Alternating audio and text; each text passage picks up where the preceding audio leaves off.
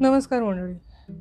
रस्ते उद्योग मित्रमंडळ सहर्ष सादर करीत आहे श्री गुढीपाडवा. आज दिनांक तेरा एप्रिल दोन हजार एकवीस. श्री शालिवाहन शके एकोणीसशे त्रेचाळीसला सुरुवात झाली. प्लवनाम संवत्सर. चैत्री नवरात्र प्रारंभ. चैत्रगौर झोपाळ्यात बसली हो आज. भारताच्या अनेक प्रांतामध्ये या नवीन वर्षाच्या दिनाला वेगवेगळी नावं आहेत. आता त्यांचे उच्चार थोडे वेगळे किंवा चुकीचं होऊ शकतील. पण साधारणपणे त्याची नावं अशी आहेत. नवरेह बैसाखी पोहेला बोईशाख शीतल चैत्र प्रतिपदा श्री गुढीपाडवा बिहू चैरोबा उगादी पुनाथडू आणि विशू. हा साडेतीन मुहूर्तांपैकी एक मुहूर्त आहे. श्री गुढीपाडवा हा पहिला मुहूर्त अक्षय तृतीया हा अर्धा मुहूर्त श्री विजयादशमी आणि दिवाळीतला पाडवा असे पूर्ण तीन आणि अर्धा असे म्हणून साडेतीन मुहूर्तांचं विशेषत्व. आता हे आपल्यासाठी का महत्त्वाचं तर हा नरदेह जो आहे आपला याला पण साडेतीनचं फार महत्त्व आहे. तीन त्रिगुण आणि अर्धी प्रकृती. या निमित्ताने शालिवाहन शक सुरू झाला. तर शालिवाहन म्हणजे काय? ही गोष्ट काय आहे? तर शालिवाहन नावाच्या एका कुंभाराच्या मुलानं मातीचं सैन्य तयार केलं. आणि त्यावर पाणी शिंपडून त्यांना सजीव केलं आणि त्यांच्या मदतीने शत्रूंचा पराभव केला. आणि याच्या विजयावृत्त्यर्थ शालिवाहन शक सुरू झालं. आता शालिवाहनाने मातीच्या पैन सैन्यात प्राण भरला. म्हणजे काय? हा न चमत्कार आहे का? नाही. त्या काळातले लोक पूर्णतः चेतनाहीन पौरुषहीन पराक्रमहीन म्हणजे याच्याशिवाय हीन म्हणजे याच्याशिवाय बनलेले होते. म्हणून ते शत्रूला हरवू शकत नव्हते. मातीचे मुर्दे विजयश्रीकडून प्राप्त करू शकणार. म्हणून शालिवाहनाने येऊन यांच्यात चैतन्य प्रगट केले. मातीच्या पुतळ्यांमध्ये मर्दुमकी प्रगट झाली. शौर्य पराक्रम जागृत झाला आणि मग शत्रूवर विजय मिळाला. दरवर्षी आपण गुढी उभारली. अंगणात गॅलरीत खिडकीत किंवा अगदी कारमध्ये लावायची गुढी छोटी गुढी आणून त्याची पूजा देवघरात मांडणारी सुद्धा मंडळी आहेत. भावना महत्त्वाची. पण जिथे उडी उभारायची ती जागा आधी स्वच्छ धुवून पुसून घेतली ना? का तशीच धुळमाकल्या ठिकाणी गुढी उभी केली? नाही ना? तर ती विजय पताका आहे. तिच्या यथोचित सन्मान हा व्हायलाच हवा. मग आधी ते ठिकाण ज्या ठिकाणी घोडी उभी करायची ते ठिकाण आधी धुवून पुसून किंवा पूर्वी शेणाने जाळवून घ्यायची पद्धत होती. त्यावर रांगोळी काढली. बरोबर ना? आता रांगोळी हे मांगल्याचं प्रतीक आहे. त्यात उत्तम रंग भरले. आपल्या देहामध्ये श्री रंग आहे त्याच्या कृपेने आपलं आयुष्य उत्तम रंगाने भरलेलं आहे याची जाणीव असावी. त्यात स्वस्तिक आवर्जून काढलं. धर्म अर्थ काम मोक्ष या चारी पुरुषार्थात ज्याच्या कृपे उत्तमता आहे त्या परमेश्वराची स्मरण ही फार महत्त्वाची गोष्ट आहे.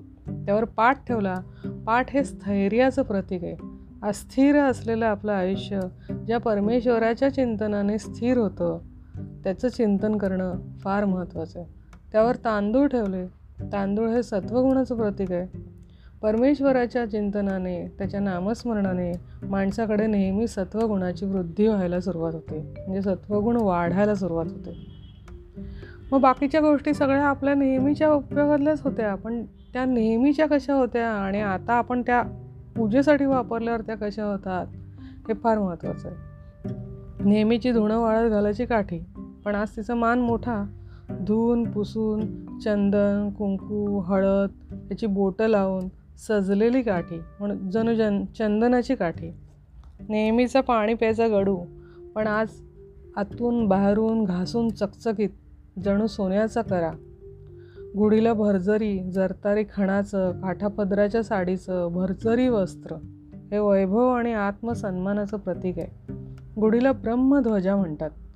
आजच्याच दिवशी श्रीरामाने रावणावर विजय मिळवून ते अयोध्येत परत आले होते. ब्रह्माने सृष्टीची निर्मिती केली तो हा दिवस. आणि विस विष्णूने मत्स्यावतार धारण केला तो हा दिवस. चाफ्याची माळ गुढीला घालतात ते मांगल्याचं प्रतीक आणि साखरगाठीची माळ हे माधुर्य वाढवणारं आहे. आणि हे सगळं असताना वर्षाच्या पहिल्या दिवशी गुढीचा प्रसाद म्हणून आपल्याकडे खायचं काय? तर कडुलिंबाचं पान. आपली परंपरा आहे होती तोंड कडू होतं पण एक गुळाचा खडा नंतर मिळायचा. कंपल्सरी खावं लागायचंच. त्याच्यामागे फार सुंदर भावना आहे. सुख किंवा दुःख माणसाच्या जीवनात कधीच एकटं येत नाही. म्हणून सुख आलं की हुरळून जाऊ नये आणि दुःख आलं म्हणून हताश होऊ नये. सुखामागून दुःख आणि दुःखामागून सुख हे येतच असतं. सुखदुःख माझं मज सारखेची देता घेता तुझी नारायण. त्या नारायणाचे चरण घट्ट धरावे म्हणजे समाधान कायम राहील. निंब कडू आहे पण आरोग्यदायी आहे. कडुनिंबाचं सेवन करणारा सदा निरोगी राहतो. आता हे फक्त कडुनिंबापुरतं नाही कित्येक विचार आचरणात आणताना कटू वाटतात कष्टाचे असतात. पण सातत्याने जर ते केलं तर ते आपल्या हिताचे असतात. प्रगतीपथावर चालणाऱ्या माणसाला काही वेळा कडू घोट गिळावे लागतात. म्हणजे इतरांसारखी मजा मस्ती करत त्याला बसता येत नाही. पण नित्य नेमाने हे करणारा माणूस उत्तम सुंदर सात्विक आणि प्रगतीपर आयुष्य जगेल यात शंकाच नाही.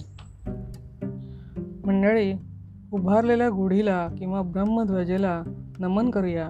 ओम ब्रह्मध्वज नमस्तस्तू सर्वाभीष्ट फलप्रद. प्राप्तेस्मिन त्वत्सरे नित्यम मद्गृहे मंगलम कुरु। श्री ब्रह्मध्वजाय नमहा सगळ्यांना हिंदू नवीन वर्षाच्या हार्दिक शुभेच्छा। थँक्यू